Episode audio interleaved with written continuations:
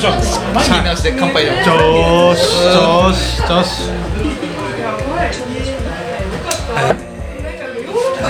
い。い感じっすね。D 君ね、はい。また引き続き。お。ちょっとねまた聞きたいんだけど。あここで前後編分かれるぐらいの感じです。かもね。かしこまりです。おはい願いします。どうぞ。D 君がね、はい。なんかこうちっちゃい頃さ、うまあ小中高時代ぐらいさ、はいはい何して遊んでたのかなっていう。小中高はなかなか幅が広いけど。まずじゃあ小学校。小学校ね。小学校の時はうーんとね弟がうん。結構ゲーマーで、えー、で結構インドアで遊んでたから、は俺は結構外で遊んでたかもしれない。逆に？うん弟がねあの面白いことに俺がね、えーと何歳だ？6歳の時か、はい6歳の時にママリオやってて、はいはいはいえっとね、スーパーマリオを俺がやってた時に、うん。俺が6歳で弟が3歳だったんだけど、はいでそれをずーっと弟がなんか俺が必ずあの間違える面があって、はいはい。でそれをずーっとじーっと見てて、はい絶対俺これいけないんだよねみたいなしたら弟が「貸して」とか言ってて、うん3歳なのに速攻でそれ余裕でクリアしちゃってマジで？もうその時点で俺ゲームの才能ないなってなって。でそれで、うん。結構外で遊ぶようになって。え。で外で遊ぶやり方も結構みんななんかいろいろさ泥系とかさあったじゃんなんか一回その俺俺の同級生とかになんか映画とか見させて、漫画とか、はいはい。あえあのアニメとか、はねそのごっこをやってたへで俺が特に一番好きだったのはインディ・ージョーンズだったからインディ・ージョーンズごっこをやって、必ず俺がインディなの 主役みたいな、はいはいはいで女の子とかがヒロインやって、はいはいでその配役も考えて、へー。敵役お前ねみたいな、はいはいはい。でこういうダンジョンがあってで。ここをクリアしていくみたいな。へなんかそういうことをやったりとか、うん。あとはなんか独自にみんなでボール遊びを考えてやってた、へー。ローカルルール的ななんか勝手にここからここはダメみたいな。ダメみたいな。そう。なんかそういう結構自分たちで遊びを考えてやってたから。へえ、それ小学生ぐらい。そうそれ小学生。でこれをやったらあこここういうふうにボールが来てでそれを取れなかったらうん。もうダメとか、はいはいはい。なんかそういうみんなでルールを決めてってへでそれにのっとってみんなでこうローカルルールで遊んでたみたいな。へそれが小学校の時。でも結構ちっちゃい頃はそう DIY の遊びっていうかさ。そうそうそう。あでちょうど俺らの頃がなんかポケモンとかはいがはい。流行ってて。でなんか先輩とかがうん。結構ポケモンとかデジモンとか公園とかで遊んでるの見てサブみたいな感じになって。で俺らは俺らでなんかそういうローカルルールで遊び方を勝手に作って俺らの中だけで遊ぶみたいなことをやってへえでなんかさそっからさちょっとさ成長して中学生になるとさまた違う遊びになるやん。たあのねこれが中学校になってさやっぱみんなさ部活始まんじゃん。あー。で俺は野球部だったりとか、はでみんなそれぞれ部活入ってるから、うん。なんか外で遊ぶみたいなことはそんなに多くなくなっちゃって、うでその代わりに結構そのみんな部活帰りとかに公園とかでさ、たまったりとかしてさ、うん。チェリオとか飲んでたの、うん。で必ずそのゴミ捨て場とか見るとさエロ本があるわけよ。でエロ本をゲットしてきて、で基本的にうちがそのたまり場になるの。はいはいはい。なんか結構俺体でかいから、はいはい。ベッドもでかいから、はいはい。でその下にこう隠すみたいな。でちょうどいい倉庫になってたのね、はいはいはい。で俺は結構それをなんか自分の抜きどころっていうか、うんいい。感じのところをうん切り抜いてでその当時文房具屋にスクラップブックっていうのがあったじゃん、はいはいはいあの貼るやつみたいな、貼るやつね。あれを買ってきて自分の抜きどころでスクラップブック作って、ええー、もう好きなところを集めるみたいそうなそうそう。へでそれをなんかコラージュ的にやってて。えへでそれをなんか俺だけの遊びだったのにん。なんか友達が遊びに来て「おいおいおいおい」みたいな「おいおいなんだこれ？なんだこれ」みたいな感じになって。えすげえなんじゃんみたいな。そうそうめっちゃ見つけられてで俺の抜きどころ全部さらされるみたいな。すっげえ恥ずかしくて。そういう一人遊びにハマってた。へえ。あれが中学校の時かな。へえ。えその時はさ外で遊んだりしてたの？中学校。てか部活だったよね。だからそう野球部とかみんなサッカー部とかに一生懸命だったから。どっちかっていうとみんなそれぞれにそれぞれの遊びみたいなのがあって。へで俺らは特にもう本当にエロばっかりで。そうなんだ。そう。でへ近所の今あのもうないんだけど、今その茶沢通りにゴリラビルっていうのがあるんだけど、へーあそこが今ファミリーマートで横が自転車屋さんなんだけどその自転車屋さんが昔レンタルビデオ屋さんだったのね。へー。でそこが年齢確認ないの。はいはいはい。だから会員カード出しても年齢出ないからで俺とっちゃん坊やだったから中学生でエロビデオ借りまくって。でダビングしまくって、はいはいはい。なんか横流しするみたいなでそれにハマって。てえであとはなんか自分なりのあとハマってたのは結構あれかな。まだカセットテープだったからー、あのお気に入りのカセットテープみたいなのをダビン作ってそうそうそうそう作ってそれを友達に配るみたいなへえそれにハマってた。じゃあ結構その頃から音楽は好きみたいな。あの当時はみんなモームスとかグローブとか、はい。そうだよね。TRF とかうだよね。あのアムロとか聴いてたんだけど俺はずっとビートルズばっかり聴いてて。へえで親父の影響なんだけどでもうギターとかも始めて。そうなんだ。中1の時かな。中1の時にギター始めて。そう。っていうなんか結構一人遊びにハマってたよへえそうじゃあそっからこう高校になるとまた変わるじゃんステージが。そう。で高校はねその自分がたまたまなんか受かった高校っていうのが1校しかなくて、それが埼玉の高校だったのね。で埼玉の高校にその軽音楽部があって、で最初はなんか野球部入ろうと思ったんだけど、うん野球部入ったらもうなんか先輩後輩の弱気わけわからない。しかも東京の上下関係じゃなくてなんか埼玉の謎のなんか上下関係があっていや知らないしみたいな。なんか馴染めないなと思って、あでもうなんか軽音楽部があるから行こうと思って。行ったらなんかたまたま先輩に ACIDMAN だったりとか、あとはキリンジとかあれが僕の母校の先輩同じ部活の先輩でいてでそこでずっと音楽。でギターうん。ありがとうございますでなんか軽音のさ楽器は何をやるの？あで最初ギターで入ろうと思ったんだけど、大体さみんなギターで入っていくわけよ。そのバンドってさやっぱあり、うん、じゃあドラムやろうはないわけ。いきなりね。そう。ーセットもね大変だし。そうならシンセサイザーからやろうっていう人はまずいないわけ。よいよね。そう。やっぱりみんなギターから入ってくる。入りやすいそう花形のさ。はいはで俺もそうだったし。いへえでなんかじゃあバンド組もうってなった時になんか親父が親父バンドやってて。へだからなんかその親父の友達がドラムやっててー。でそれ見よう見まねでじゃあ俺ドラムやるわってへ言ってで高校1年生の時になんかホームステイしたのねおえーっとあれはどこ行ったの？あれはねデトロイトだアメリカだ。そう。へえでデトロイト行った時にちょうどそのなんかあのホストファミリーのお兄ちゃんがブラスバンド部でへドラムやっててえで地下室にドラムルームがあったからで高校1年もう夏休み速攻でだからもう俺ドラムのやり方アイドンノみたいなところから教えてもらってでとりあえず高校1年そのもうだから俺語学留学っていうよりかドラム留学みたいな感じになっちゃってへー。ひたすらドラムやってて。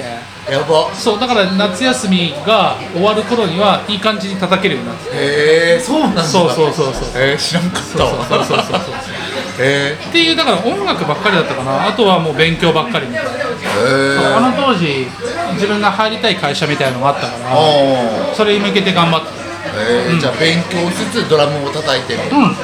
それが結構青春時代。うん。だしやっぱ2時間かけてさ埼玉までか通ってたから、うん。もう通学時間でもうすでに時間取られるからそうだよね。ね地元のやつとしゃなんか遊ぶとか、なんか埼玉の人と遊ぶよりはとりあえずもうもうい一回家帰ってうあのドラム練練習するか宿題するかみたいな、そう。で予備校も行ってたからあで予備校が原宿だったから、あの途中で降りて原宿のあの予備び行って買ってみたいなそういう生活だった。へえなんか寄り道とかしなかった？の海下だからその時原宿は、あの当時ちょうどねキャットストリートの入り口だったからああので同じビルにあのなんかヒップホップ系のストリートの洋服屋さんがあってそこにミックステープとかあってへそう。でそこで結構ミックステープとか聞いたりとかしててえじゃあそのバンドやりながらもヒップホップも聴くみたいなミックステープってやっぱイメージヒップだそうそうそう。あの頃ってさ結構俺らの世代って Dragon Ash が出てきたああそうね。そのバンドとラップみたいなのが親和性が強かった。みたいな。そうそうそうそう。そう。でやっぱリンプとかさ、ねあのレッチとかさああったのでレイジとかさ。俺特にレイジが好きだったんだけど、へでレイジがそういうのでやっぱりヒップホップっていうのは絶対にね特にレイジのさ、解散一番最後のアルバムとかをさ、そのね、マイクロフォンフィエンドってラキムとかの曲がやってたりとかしてるじゃん。でそれを元曲聴きたいみたいな感じになるわけさで聞くとそのラキムの使ってるドラムとかっていうのはさ、う Microphone Fiend のドラムが、じゃああの Dragon Ash のさ、いはい。 Deep Impact のドラム同じドラムだったりとかするじゃん、はい。はいそういうのを聞いて気づいたりとかしてて、で大学行くと今度はみんやっぱりこうバンドじゃなくてみんなやっぱたまたま行った学校がさ、その結構マーチ系のところでへでみんなやっぱちょっとあのチャラくてパーティーとかやっててさ でみんな DJ やってる。えー、クラブでパーティーやってるそうそうそう、はい。おこれワンチャンこれバンドよりもこれこっちの。そうクラブなんじゃないみたいな感じになって。へそっからだから遊び方がそのバンドじゃなくて DJ の方になってうん自然と流れてったっていうかえで高校生の時にうん。ラジオとか聞いててはいはヒップホップジャーニーズサイファーとか聞いててそうソウルトレインとか聞いててヒップホップめっちゃ目覚めてってそっからかそなこからこう結構うん。ブラックミュージックっていうか、ヒップホップだったりそうそうそうそうそう。好きになるみたいな。そうそうそうそう。で元ネタとか掘るようになってきて。でも若くないその時代で元ネタ掘るとかさうん。あのねそれは俺大学1年の時にうんツタヤでバイトするようになったの。えそうなんだ。はいあのー自分の地元のはいはい。三軒茶屋のツタヤなんだけどはそこでバイトするようになったらやっぱり先輩たちがさやっぱヒップホップコーナーとか作ってる人が超詳しくいてでその人がやっぱ自主でミックステープとかも作ってたから、それを聞くとやっぱりこうネタものが多くてレアグルーヴとかさ。そうなんだ。そう。であの当時フリーソウルっていううんレアグルーヴのシリーズが流行ってて。でそれがちょうどなんかツタヤだと、レン全部レンタルできるからさ。マジで？そすごっ。うであの当時だから MD とかさあの MD の3倍のやつで取りまくって、もうオワコンのあれだけどそれで聞いてて。それですごい勉強したかもしれない。じゃあもう自然とこう音楽は好きになってるみたいな。そうなんだよね。だから自然となんか自分たちでなんか遊び方考えるとかそういうところから少しずつこうなんかあの体を動かすことっていうよりかはなんかねなんか発想的なところに結構シフトしていったのかもしれない。なんか自分だったらどう楽しめるかなとか。そうそうそうそうそう。なんかそういうところを結構掘ってったかもしれない。へえおもろいね。でもねこういう話もやっぱりこういうふうに話しないとさうん。なんか思い出せないから。あそっかそっかみたいな感じで。そうそうそうそうそうそうそうだからいやカズくんのこの質問とかめちゃくちゃ面白くて。あなんか自分のあちゃんと繋がってんだみたいな感じ今すごいなった。へ面白い面白い、うん、そういう感じだったかな。えグラフとはいつ出会うの？グラフィティは俺だからもともと音楽やってうん。てで下北沢でゲットっていうクルーがもともとあってそれがアレックスっていう、あのライターがいて、あとはラッパーのタオってやつがいたりとかして、でまあいわゆるそういうなんかヒップホップの、もうだから集団みたいな。そうそうダンス以外の要素はみんなあるみたいな。そこで週1でなんかパーティーやってて。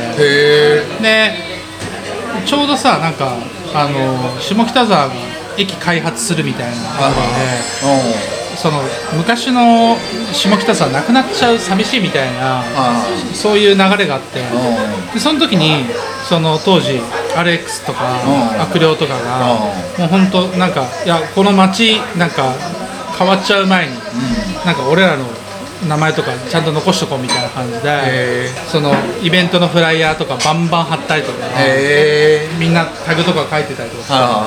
で俺その時音楽やってたから全然なんか見ててなんか自然みたいな感じだったの俺からすると。はいはいはいだけどなんかやっちゃいけないみたいな感覚あんまなくて。あでその時一番最初にそのイベントのフライヤーを貼って、でそれがなんかたまたま見つかって、うん。なんか引っ張られた経験が一番最初にあって。あええこれなんでやってたんだみたいな、うん。いやこれは別に。そう自分のそのイベントの告知するためにやってて悪いと思ってやってなかったんですうん。みたいなすいませんみたいな感じでそれが一番最初でへなんかあこれって破壊行為なんだみたいななんかそういうところから一番最初入ってってえである時になんか音楽の流れ自分がやっていく中でいろいろ人間関係が結構飽和状態になっちゃってはいやもうちょっと一回ちょっと音楽や休もうかなみたいなタイミングがあってでその時にさっき言ったトズムっていうやつと出会ってでそれもつないでくれた友達がいるんだけど、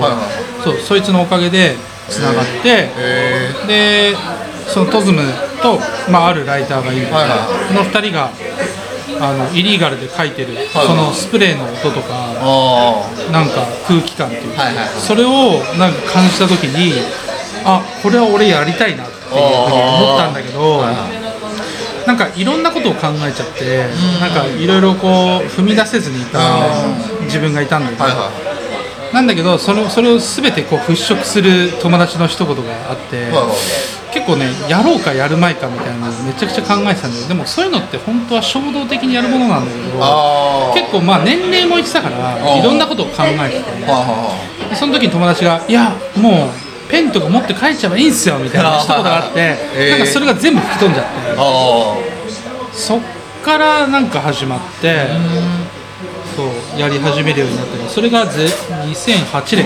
へー。そうそうそう。そうなんだ。うん、で結構年始めた年はね結構遅めだったで。も今考えたら遅くも早くもないけどだいぶもうねそうそう時は経ってるから。時は経ってるから。ん。そうそうそう。へえでもよかったねそのなんか友達の一言でさその関係ねえよみたいな。いや良かったって一言ではないんだよいやあの呪いの言葉だよ。だからさそういうのって。なんかやっちゃいいんすよとかって結構無責任だからこそすごい100%で届くしピュアに。そううん。ピュアに届くから。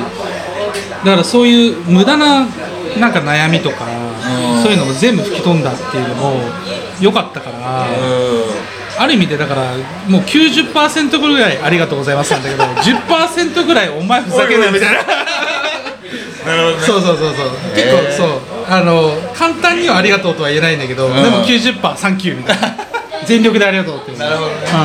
へえでもやっぱいろんなね出会いがあってうん、うん、そうだね重なってっていうのがねそうそうそうあるんだうん。ね。根底には人との出会いとか。うんうんうん。そう人との、ね、関係性においていろいろ自分の人生っていうのがうんうん。変わってきてるし、うん、うん。って思ってる、うなんかこう俺の勝手なイメージ D 君って、うん。結構飲み歩いてるというか、ん、うん、なんかこう。まあ今日もそうだしね。今日も飲み場だしね。これ確かに確かに、これ前代初めてあったの？これ今まであったまあ、100居酒屋で一回あったけど。あったんだ。でもまあなんかこうまたフランクにね、うん。話せてる場面があって、うん。なんか結構こう飲み歩いてるイメージがあるから、はいはいはいはい。そのなんかおすすめな店みたいなのをちょっとまた聞きたいんだけど。まあとりあえずここですよ。イエーイ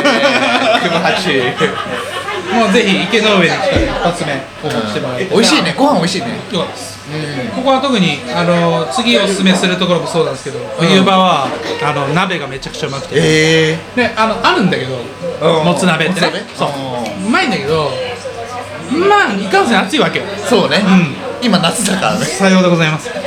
さようでございますで三軒茶屋にも、あの磯源っていう居酒屋があってえ。そこはもう冬場しか鍋やりません。ー、あそうなんだ。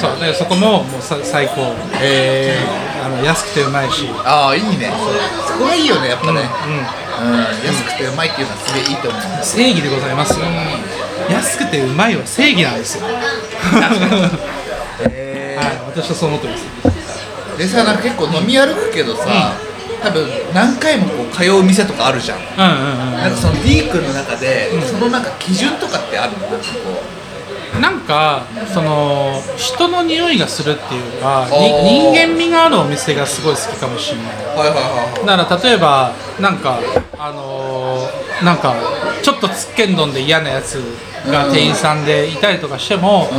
あこれこってこういうスタイルなんだと思って一回ちょっと行ってみて、はいはい。少し馴染んでそうするとそれもつっけんどんなの角が取れてきたりして。あだからそういうなんか人とのつながりみたいななんかそうなんかそういうのが感じれる場所がすごくいいかなって思うーはいはいはい。あんまりだからチェーンとかにはあんまり行かないかもしれない俺もあんまりチェーン行かないから多分その気持ちはすげえわかると思う。そう。なんかやっぱり人の温度だったりとかを感じれる場所に行くとなんか上がるよね。あもうまた来たいなって思わせてくれる感じ、はいはいそうそれはあるかもしれない、うん。そう。でもそれもな食べ物屋さんも基本的に一緒なんだけど、うん。なんかやっぱり人とのつながりお疲れお疲れ様です。そうあのね人とのつながりを感じれたりとか、うん。なんか人となりとかあ人物像が見えるようなお店をなんか行った時にすごいあいいお店と出会ったなって思える、へうん、そういう感じ。特へにここもカズくん見たら分かると思うけど、うんかなり。ー確かに。今のね常連さん。も そうそうそうそうそう、ん人間味が出てるところだと思うけど。はいはいはい。そういうところに行きたいなっていう。でも食通っていうね。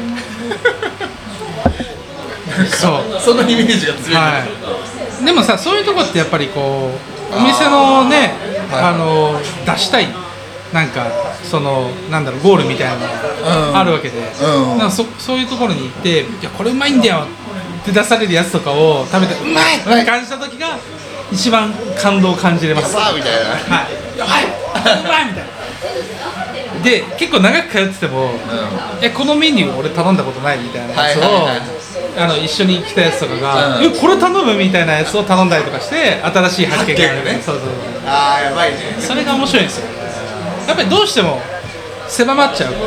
自分の好きなものだけ頼んだりとか、ね、そうそうそうとか、そう。うんもういつものみたいなのをうん。やりがちだから、そうそうそう。それをなんか知らない人とかが来ると「えそこ行く?」ってなったら意外といい感じにこう収まったりとかして。ああでもそれも楽しみのね。そうなんだよね。一つだよね。そうそうそうそう。へでもなんか基本的には人の温度とか、うん。うん、それを感じれるところが好きですね。えなめちゃくちゃでもねなんかこう、ん食べ歩いてて、うん、うん、B 級グルメとかはいはいありますよね。D 君の中でうん、その B 級グルメ的だったらこうどこがおすすめとか B 級グルメか。まあ、例えばラーメンとかさあなんかこうたこ焼きだったりとかまあ分からんけどそのなんかライトな、あ、はいはいはいはい。お酒なくてもまあこれだけ食って帰るとかさ。はいはいはい。学大の花たこっていうところは面白いかな。えうん。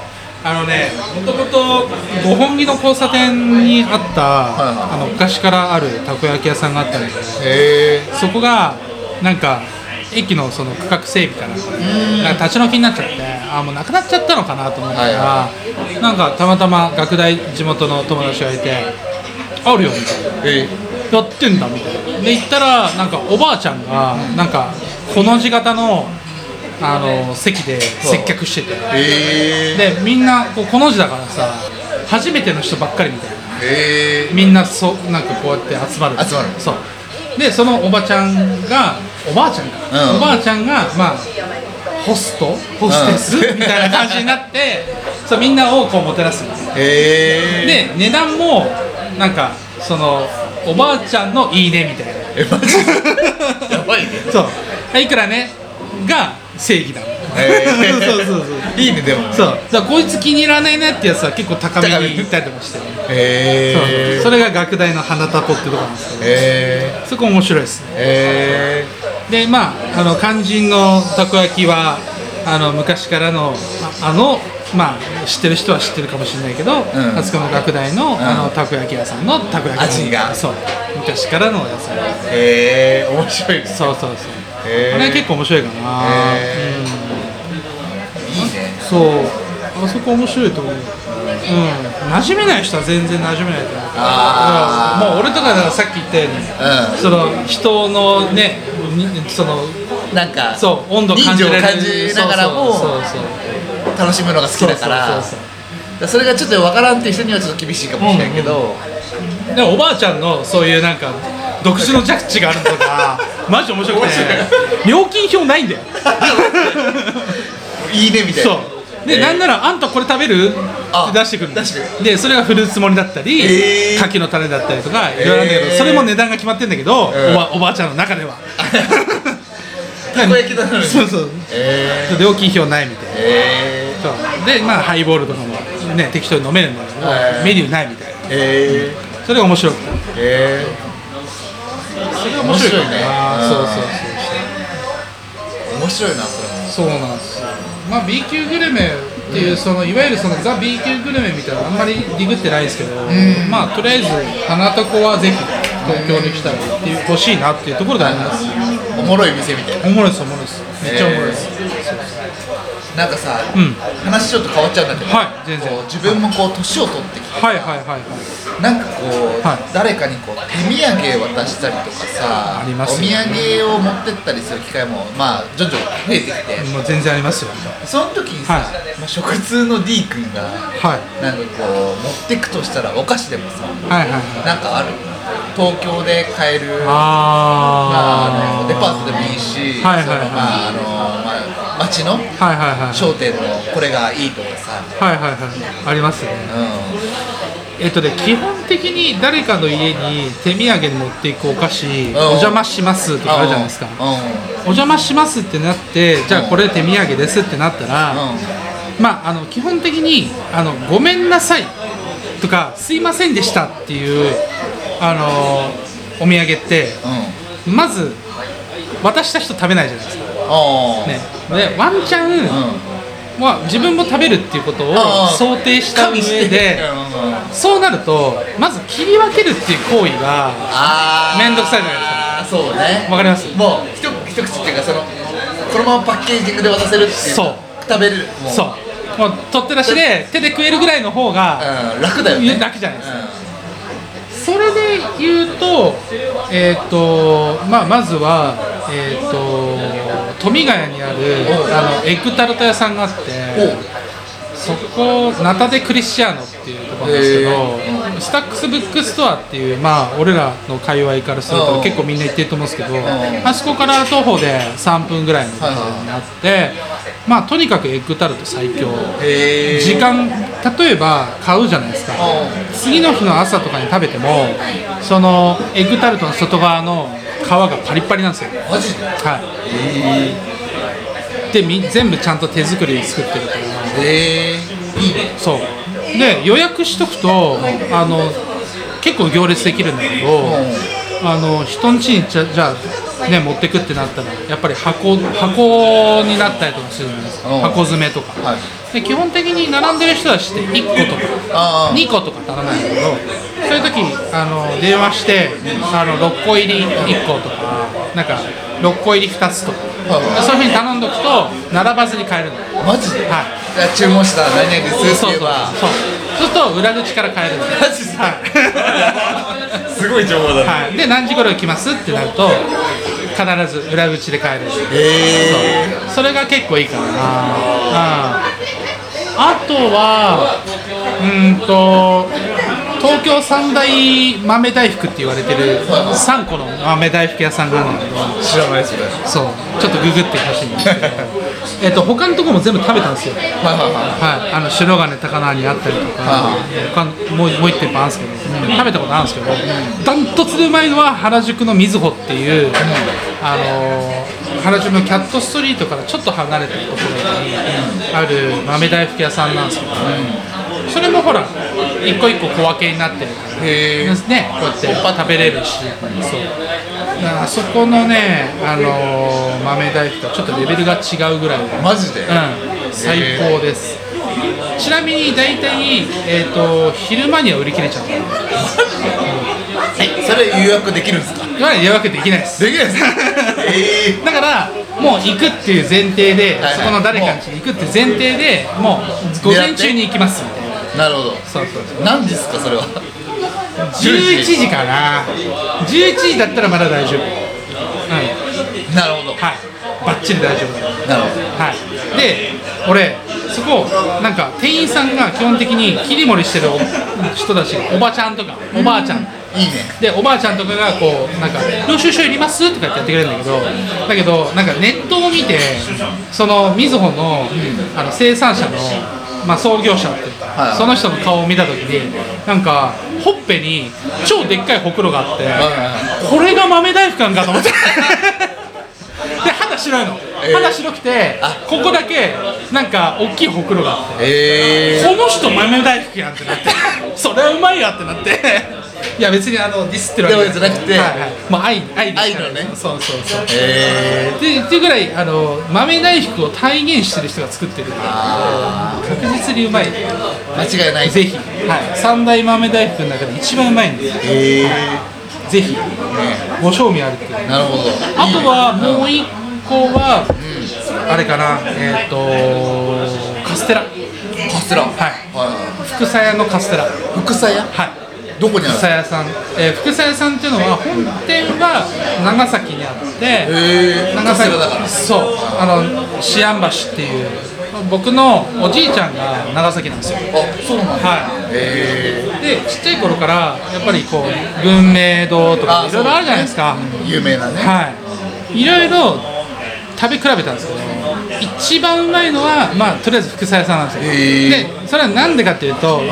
あの理由が2つあって。はいはあのまず生地の使ってる卵のレベルが違う。濃さが違う。ん濃厚なんだ。濃厚なんですよ。だからやっぱ食べた時にで特に東京にも工場があって長崎にも工場があるんですよ。はいはでやっぱ長崎で買った時の福さ屋さんのカステラのあの卵の濃度が濃くて。濃いなこれはすげえと。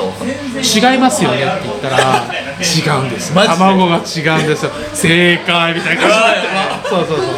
そう。そであともう一個があとは他のところにないそのカステラっておも上の部分は結構こう綺麗な感じ。で下の方がうん。あの福沢さんの場合は下がザラメになってるんですよ。はいはいはいだはからこう食べた時ジャリっていうこのい食感もね。砂糖感がすごくてそのレベルがちょっと違うんですよ。なるほど。でちなみに福沢屋さんの東京工場は中目黒にあるんですよ。ええ目黒川のドン・キホーテの横ぐらいなんですよ。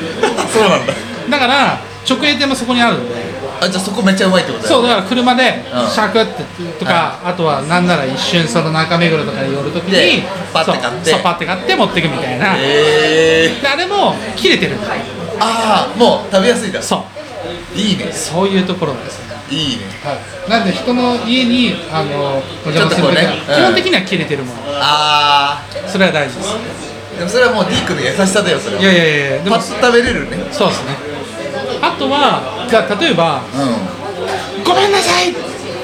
本当にあのいろいろあの失礼しちゃってすいませんでした」っていう時はあの羊羹を持ってきます。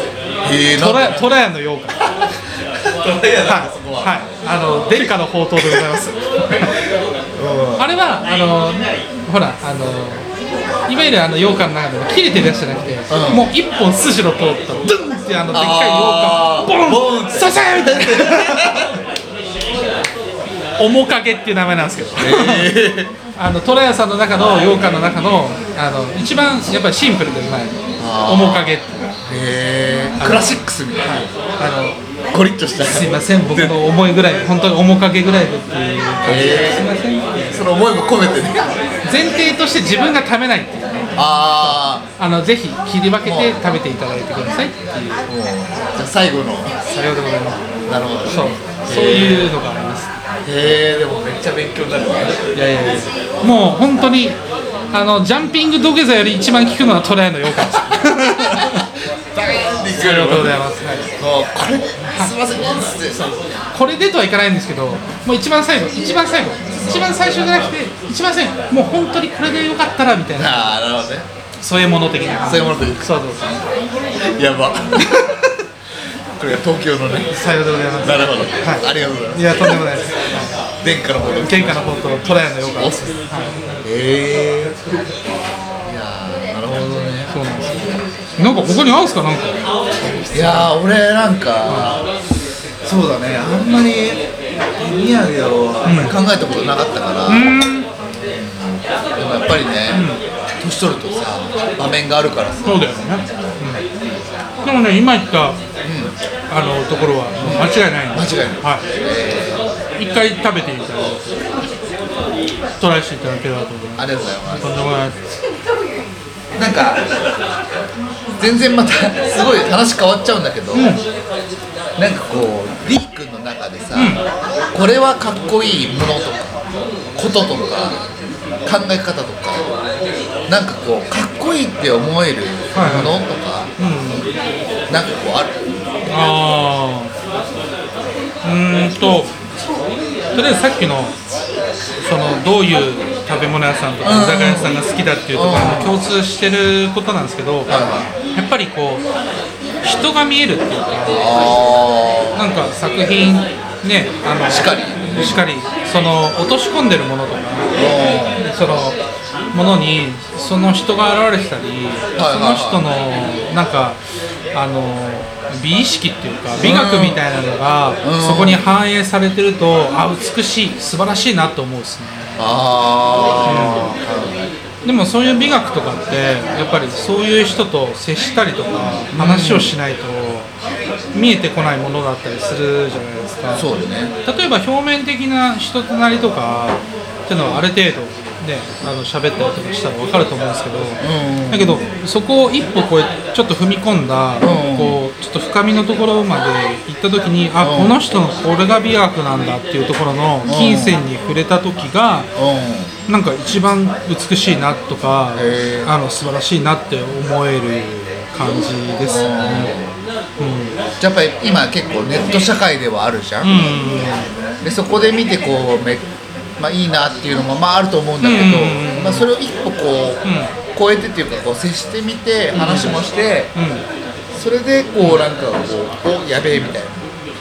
正直俺とか SNS とかっていうのってもう本当に自分のツールでしかないと思ってて、あのやっぱなんか自分のセルフプロデュースする本当一つのツールでしかないと思ってるんで、それが全てではないんですよ。うん。やっぱりこうそれはカズくんも分かってると思うんだけど、やっぱりこうやってね顔を突き合わせて喋った時にその人となりとかも分かるし、でもそれって全てのことに言えると思ってて、やっぱり現場に行くとかあのその場にいるとかいないの、やっぱそこだけでやっぱり見え方が全然変わってくると思うんですよね。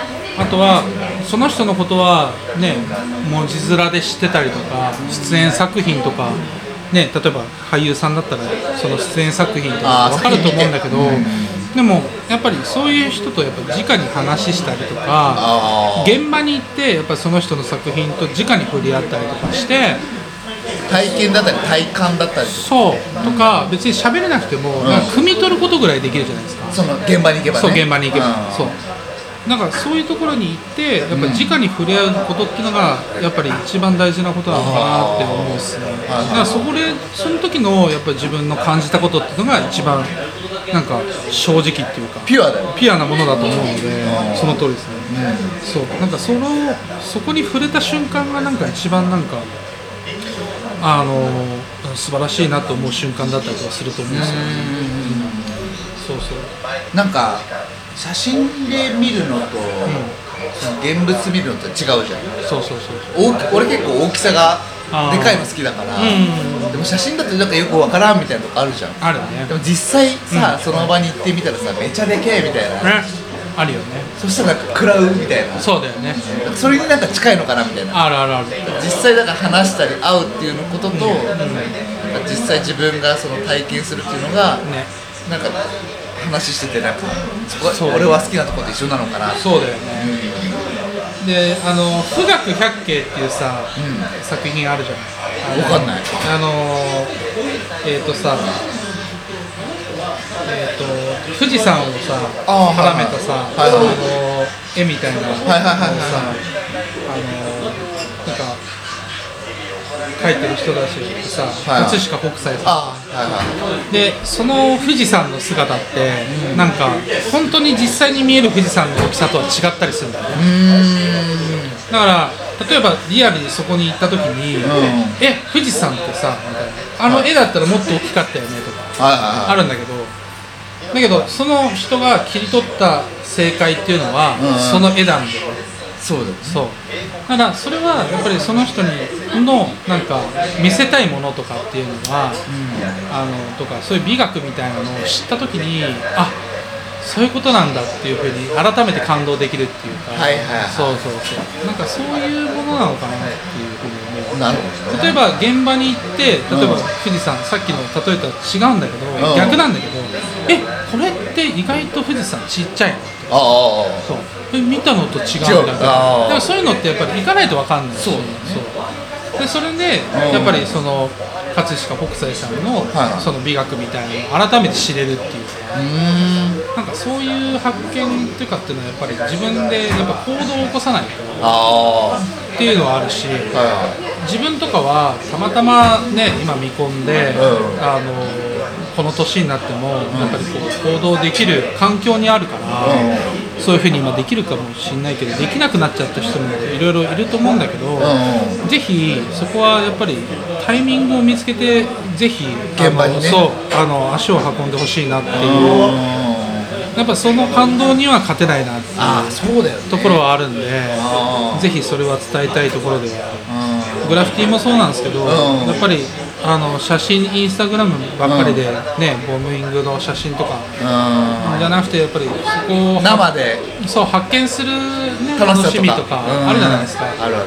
そこをやっぱりちょっと改めて、うんそう。でもそれも今の俺の話もそうなんだけど、うん。じゃあここになんで書いたのかとかさあんじゃん。こんな狭いところによう書くなの そういうのってやっぱりその人の美学が詰まってる、あでそれその人のじゃあボミングじゃなくてあギャラリーの作品を見た時にあ、うん。そういうことでこういう風になってんだなとか、はいはい。そういうのあるじゃないですか。だからそういうのはやっぱり生で見ないとわからないことがすごく多いと思う。確かにね。その美学に触れた時にすごいこう感動うわーみたいな。感動だよね。そう。うわーみたいな。だからこういうとこ行ったんですねみたいな 確かに確かに。そういう瞬間をやっぱり自分がなんか展示をしてうん。自分が別にプライプレイヤーじゃなくてその、うん。そういうなんかオーガナイズする立場になった時に、うん。そういう人の作品っていうのはやっぱりこうつぶさに見れる機会っていうのがすごく多いのであすごいいろいろな勉強になってる。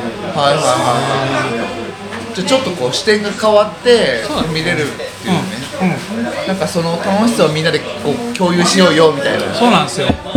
いいものあるよみたいな。はい。なんでぜひ、ん。あのえっと今度やるベリーさんのやつ。うん。ちょっとこの放送間に合うかわかんないですけど、ね。ぜひちょっと遊びにっていうか Black Label Gallery っていう展示をやってるんで、ぜひ皆さん遊びに来てください。そうだね、はい。もうなんか行ってめっちゃ良かったからさ。はいうんなんかカズにそうやって言われるのが俺すごく嬉しいいやいやなんかさ、うん。東京で見れないものが見れたりとかあなんかそこ結構大きくて。嬉しい、うん。めっちゃ嬉しい。いやえもうこの人これこれで見れるのみたいな。嬉しいっす。そうなんかそうなんかあのー幅広い人に遊びに来てもらえるように、ちょっといろいろ企画していこうかなと思ってるんででもグループ展さめっちゃヤングガンズもいたしさ OG, OG もいるしさ。めっちゃ嬉しかったねあれめねっちゃ幅広いなと思って、ね。中学生のライターとか。う んやばいよね。そう。やばいよねなんか。やばいやばい。なんかそのやばい意味じゃなくて、うん。その悪い意味じゃなくて、うん。なんかやっぱり自分で発見して自分でこう行動を起こして、うん。あの自分でその成功だったりとか心地よさっていうのを感じて、それを仲間とシェアできるなんかそういうなんか楽しみを分かってるやつがなんかいるってすげえ幸せなことだと思うし。確かにそう。なんか日本の未来はいろいろね今の時代大変だけどん。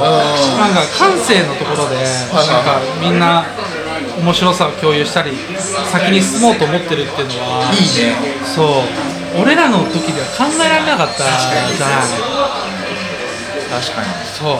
先行ってんなと思うよ。うんやばいなと思う。面白い。いやいい意味で。そうね。そうそうそうそうなんでちょっとヤングガンズの子たちもぜひ、はい。ねみんなでちょっとユナイトしてなんか面白いことできたらとうん思ってるので、間違いない。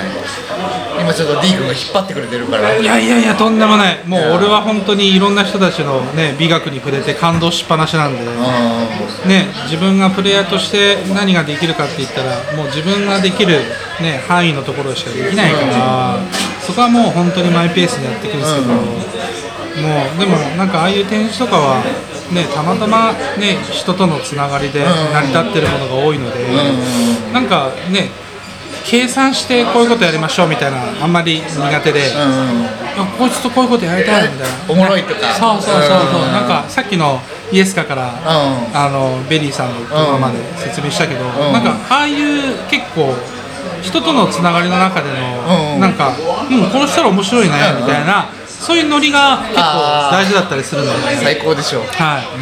あんまり計算はしてないです、んうん。なのでそう面白いことがねちょっとパッパパってできたらすげえ楽しいかなって思ってますんで、はい。じゃあこれからも。うん、そうあんまり引っ張っていくっていうよりかはもう本当にぜひ面白いことをみんなでやりましょうっていうぐらいの。ああいいねいいね。